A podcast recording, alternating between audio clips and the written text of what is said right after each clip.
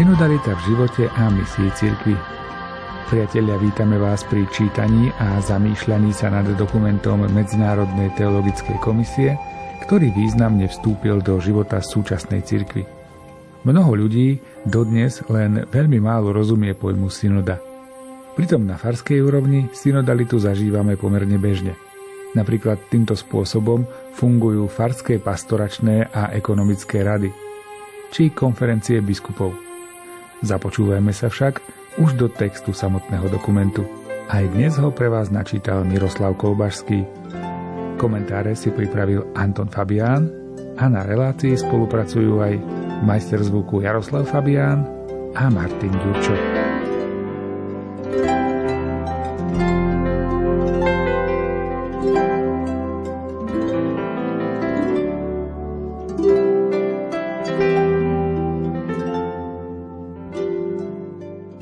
Vo farnosti existujú dve štruktúry, ktoré majú synodálny charakter a v ktorých sa laici podielajú na konzultáciách a pastoračnom plánovaní. Farská pastoračná rada a ekonomická rada. V tomto zmysle sa javí ako nevyhnutné zrevidovať kanonické normy, ktoré v súčasnosti zriadenie Farskej pastoračnej rady len odporúčajú a zaviesť to ako povinnosť, ako to urobila aj ostatná synoda diecézy Ríma. Uskutočnenie efektívnej synodálnej dynamiky v partikulárnej cirkvi si tiež vyžaduje, aby diecézna pastoračná rada a farské pastoračné rady pracovali koordinovane a boli vhodne vylepšené.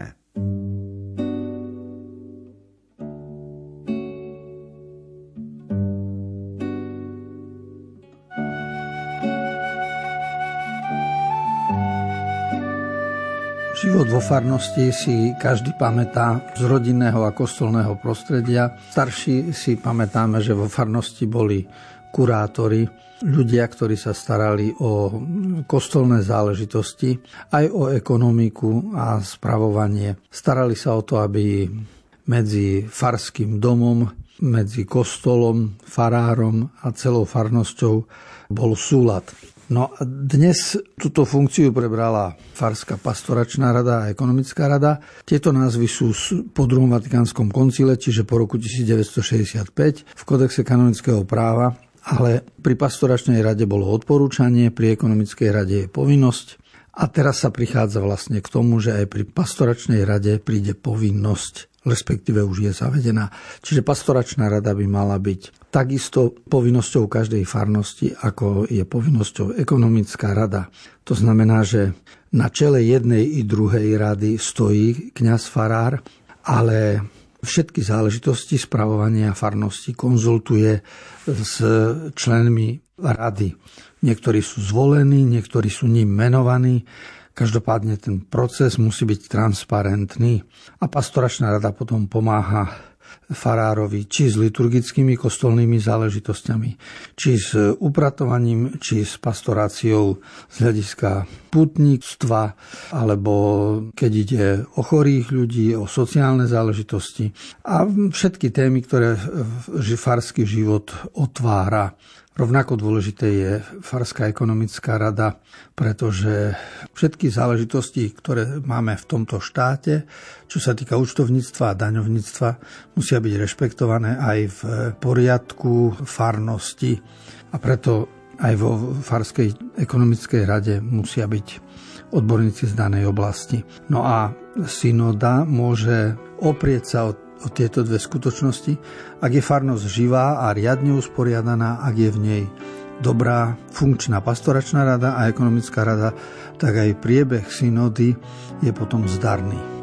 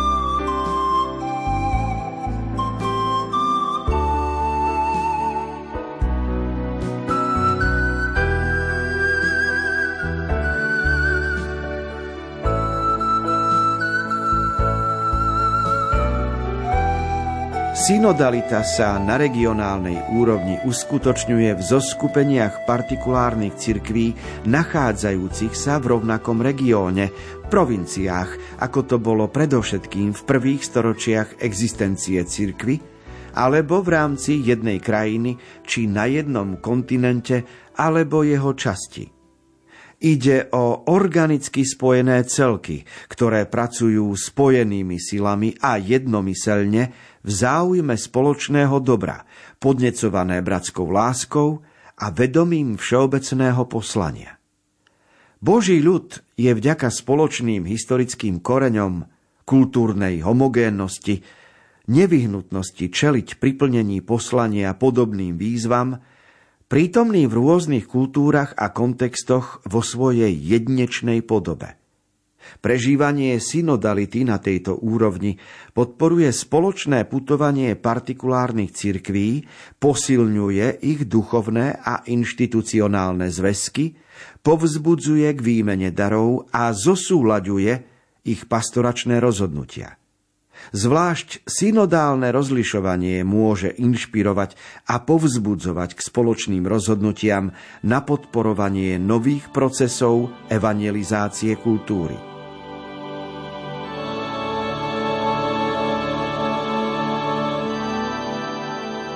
Synoda na úrovni provincie znamená celoslovenskú úroveň. Tá je samozrejme naplánovaná, pretože momentálne sa ešte dejú synody vo farnostiach, ale príde čas, kedy sa odovzdávajú a zozbierajú materiály z jednotlivých farností na úrovni, neskôr na úrovni diecezy. A dôležité je to, aby tu prebehlo na úrovni provincie. A celoslovenská provincia znamená, že to, čo my prežívame na Slovensku, aj z hľadiska duchovného je, je dôležité pomenovať a vyjadriť a poskytnúť obraz o našom živote aj v Ríme, predostrieť, aby bolo jasné, ako tu jednotlivé partikulárne cirkvy, čiže jednotlivé diecézy na východe, na západe Slovenska žijú, e, čím sa trápia a z čoho sa tešia. Takže jedna etapa v, v procese synody, ktorý je predsa na niekoľko rokov, bude aj provinciálna a to bude až e, e, po ukončení tých nižších etáp, ktoré sú zatiaľ na farskej úrovni.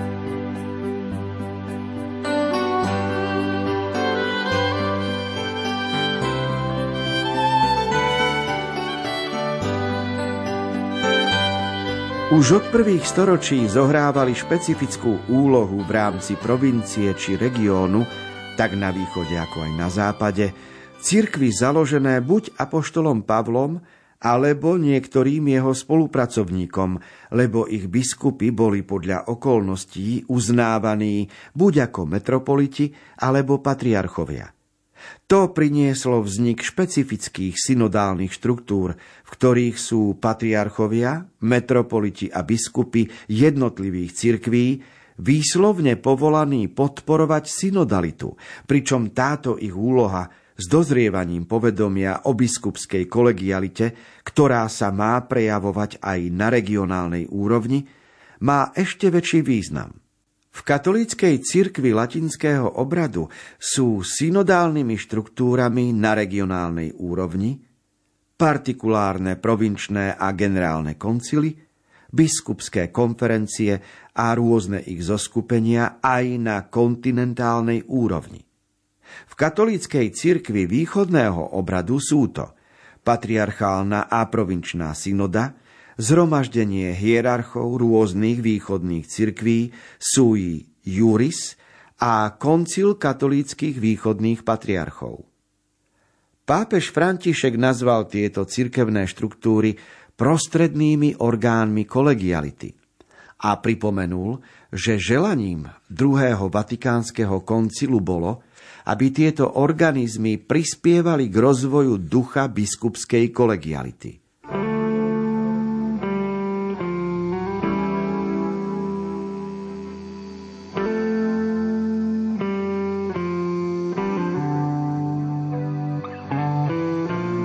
Je nám jasné, akú úlohu má miestny farár, alebo akú úlohu má v partikulárnej cirkvi, čiže v dieceze, miestny biskup.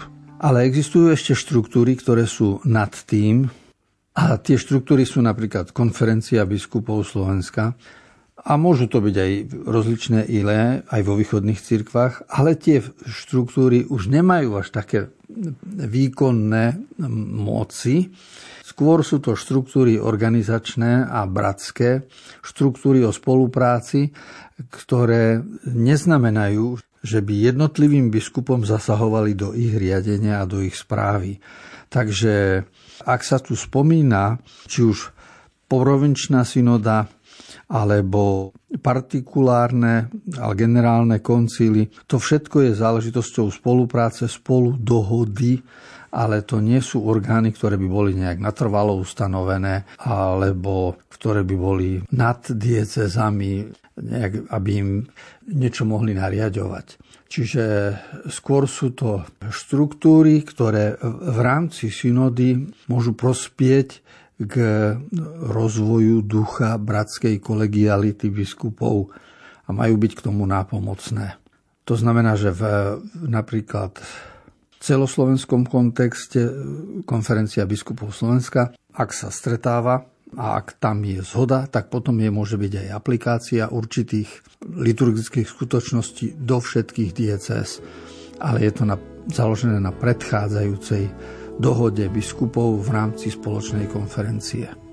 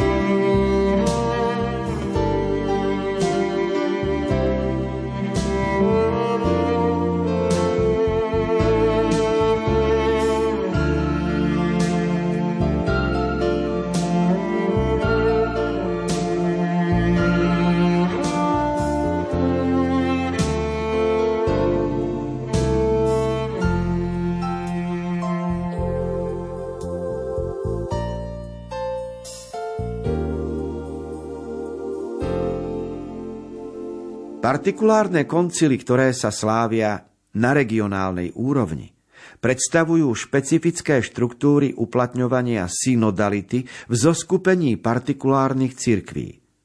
Uskutočňujú totiž participáciu Božieho ľudu na procesoch rozlišovania a rozhodovania, aby sa prejavilo nielen kolegiátne spoločenstvo medzi biskupmi, ale aj spoločenstvo so všetkými zložkami Božieho ľudu, ktorý im je zverený, a následne spoločenstvo medzi partikulárnymi cirkvami, vytvoriac z nich vhodné miesto na najdôležitejšie rozhodnutia, osobitne týkajúce sa viery. Kódex kanonického práva nielen posilňuje oblasť synodálneho rozlišovania v oblasti náuky a stratégie, ktorá im prináleží, ale zdôrazňuje aj ich pastoračný charakter.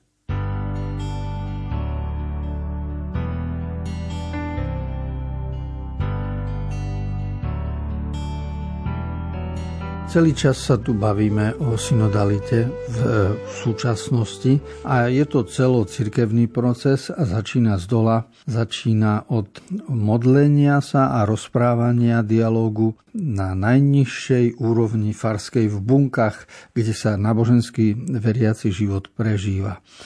Ale existujú aj štruktúry, ktoré znamenajú, že sa zadívame na spoločenstvo nie medzi ľuďmi veriacimi, ale zadívame sa na spoločenstvo medzi diecézami, ani nie medzi biskupmi, lebo biskupy môžu byť aj pomocní, aj diecézni, aj emeritní a rozliční, ale ak sa zadívame na spoločenstvo medzi jednotlivými diecézami, tak dojdeme k pojmu, ktorý sa volá partikulárny koncil.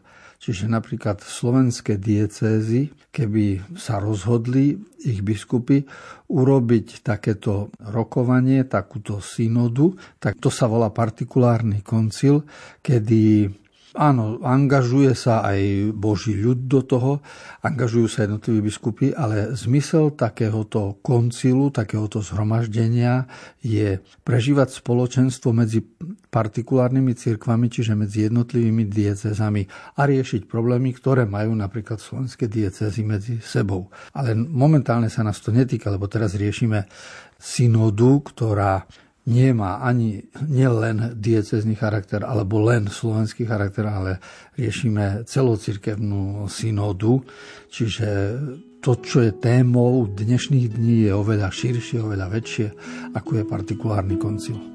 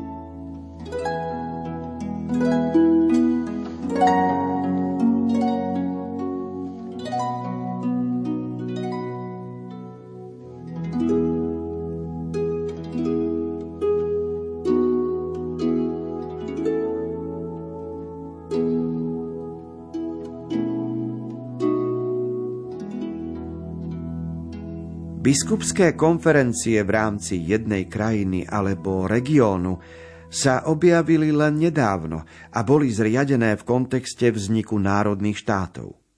Z tohto dôvodu sa viac vyprofilovali až na druhom vatikánskom koncile v perspektíve ekleziológie spoločenstva. Keďže sú prejavom biskupskej kolegiality, ich hlavným cieľom je spolupráca medzi biskupmi pre spoločné dobro partikulárnych cirkví, ktoré sú im zverené, na podporu ich misie v jednotlivých národoch. Ekleziologický význam biskupských konferencií znovu pripomenul pápež František, ktorý vyzval na štúdium ich charakteristík v kontexte katolíckej náuky. Takéto hĺbšie štúdium má prebiehať cez reflexiu nad cirkevnou povahou biskupských konferencií, ich kanonickým statusom, konkrétnymi prínosmi v rámci uplatňovania biskupskej kolegiality a uskutočňovania rozmanitejšieho synodálneho života na regionálnej úrovni.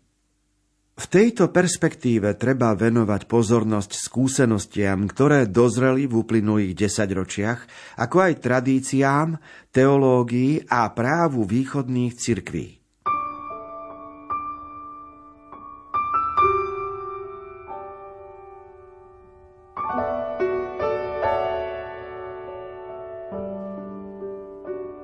Ak nastanú nejaké zmeny v štáte, ak sa z kráľovstva stane demokracia, alebo opačne, ak sa z nejakého štátu kapitalistického stane socialistický a podobne, to všetko má vplyv aj na stav církvy, ktorá sa na danom území nachádza. A preto existujú aj zmeny v cirkevných štruktúrach, ktoré odrážajú zmeny, ktoré nastali vo vývoji sveta pred 2000 rokmi nemohli byť tieto štruktúry cirkevné. Napríklad výraz biskupská konferencia. Je to iba z minulého storočia, lebo slovo biskup pochádza od prvého storočia a máme to 20 storočí. Je to inštitút, to ustanovizeň od pána Ježiša a e, zapodievame sa tým v každom storočí a vieme, čo to znamená. Pastier duši. Kdežto slovo biskupské konferencie pochádza iba z minulého storočia preto, lebo ide o to, aby sme jednotlivé biskupstva susediace pri sebe a v rámci jedného štátu národného brali do úvahy, aby aj jednotlivé biskupstvá viedli medzi sebou dialog, spoluprácu, aby hovorili o tom, čo ich teší a čo ich trápi. Na našom území ešte pred 200 rokmi sme boli Rakúsko-Uhorská monarchia a vôbec boli sme, tisíc rokov sme boli Uhorsko. Iba posledných 100 rokov sme štát, ktorý sa volá Československo. V niektorom období sa tento štát volal Slovensko. V niektorom období sa to isté územie okolo Košic a Bratislavy pod Tatrami sa na to isté územie volalo Československá socialistická republika. Čiže sme na na to isté územie vždy dali nejakú inú nálepku. Alebo sme mohli aj zmeniť hranice. No a, a keby církev sledovala iba geopolitické zmeny, no stále by sa štruktúry menili. Ale v cirkvi to je trošku ináč. Čiže počká sa, ako sa tie geopolitické pomery stabilizujú a potom sa jednotlivé štruktúry cirkevné adaptujú vzhľadom na národný alebo politický charakter vo svete. A preto máme v súčasnosti biskupskú konferenciu Slovensku, v nej tie biskupstva a tých biskupov zahrnutých, ktorí patria do štátu Republika Slovensko, pretože sú z hľadiska obsahu blízky, z hľadiska jazyka, z hľadiska záujmov a všetkého ostatného, čo spoločne prežívame tak táto blízkosť a dôležitosť eh, biskupských konferencií naberá svoj význam iba v ostatných desaťročiach.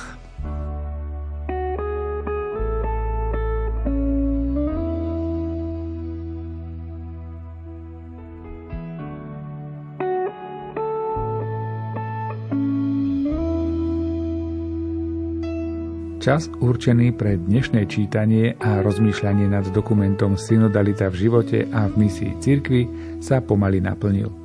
Sme radi, že ste boli s nami aj dnes a tešíme sa na stretnutie opäť na budúce v obvyklom čase. Reláciu Výber z pápežských encyklík pripravujú Miroslav Kolbašský, Anton Fabián, Jaroslav Fabián a moje meno je Martin Ďurčo.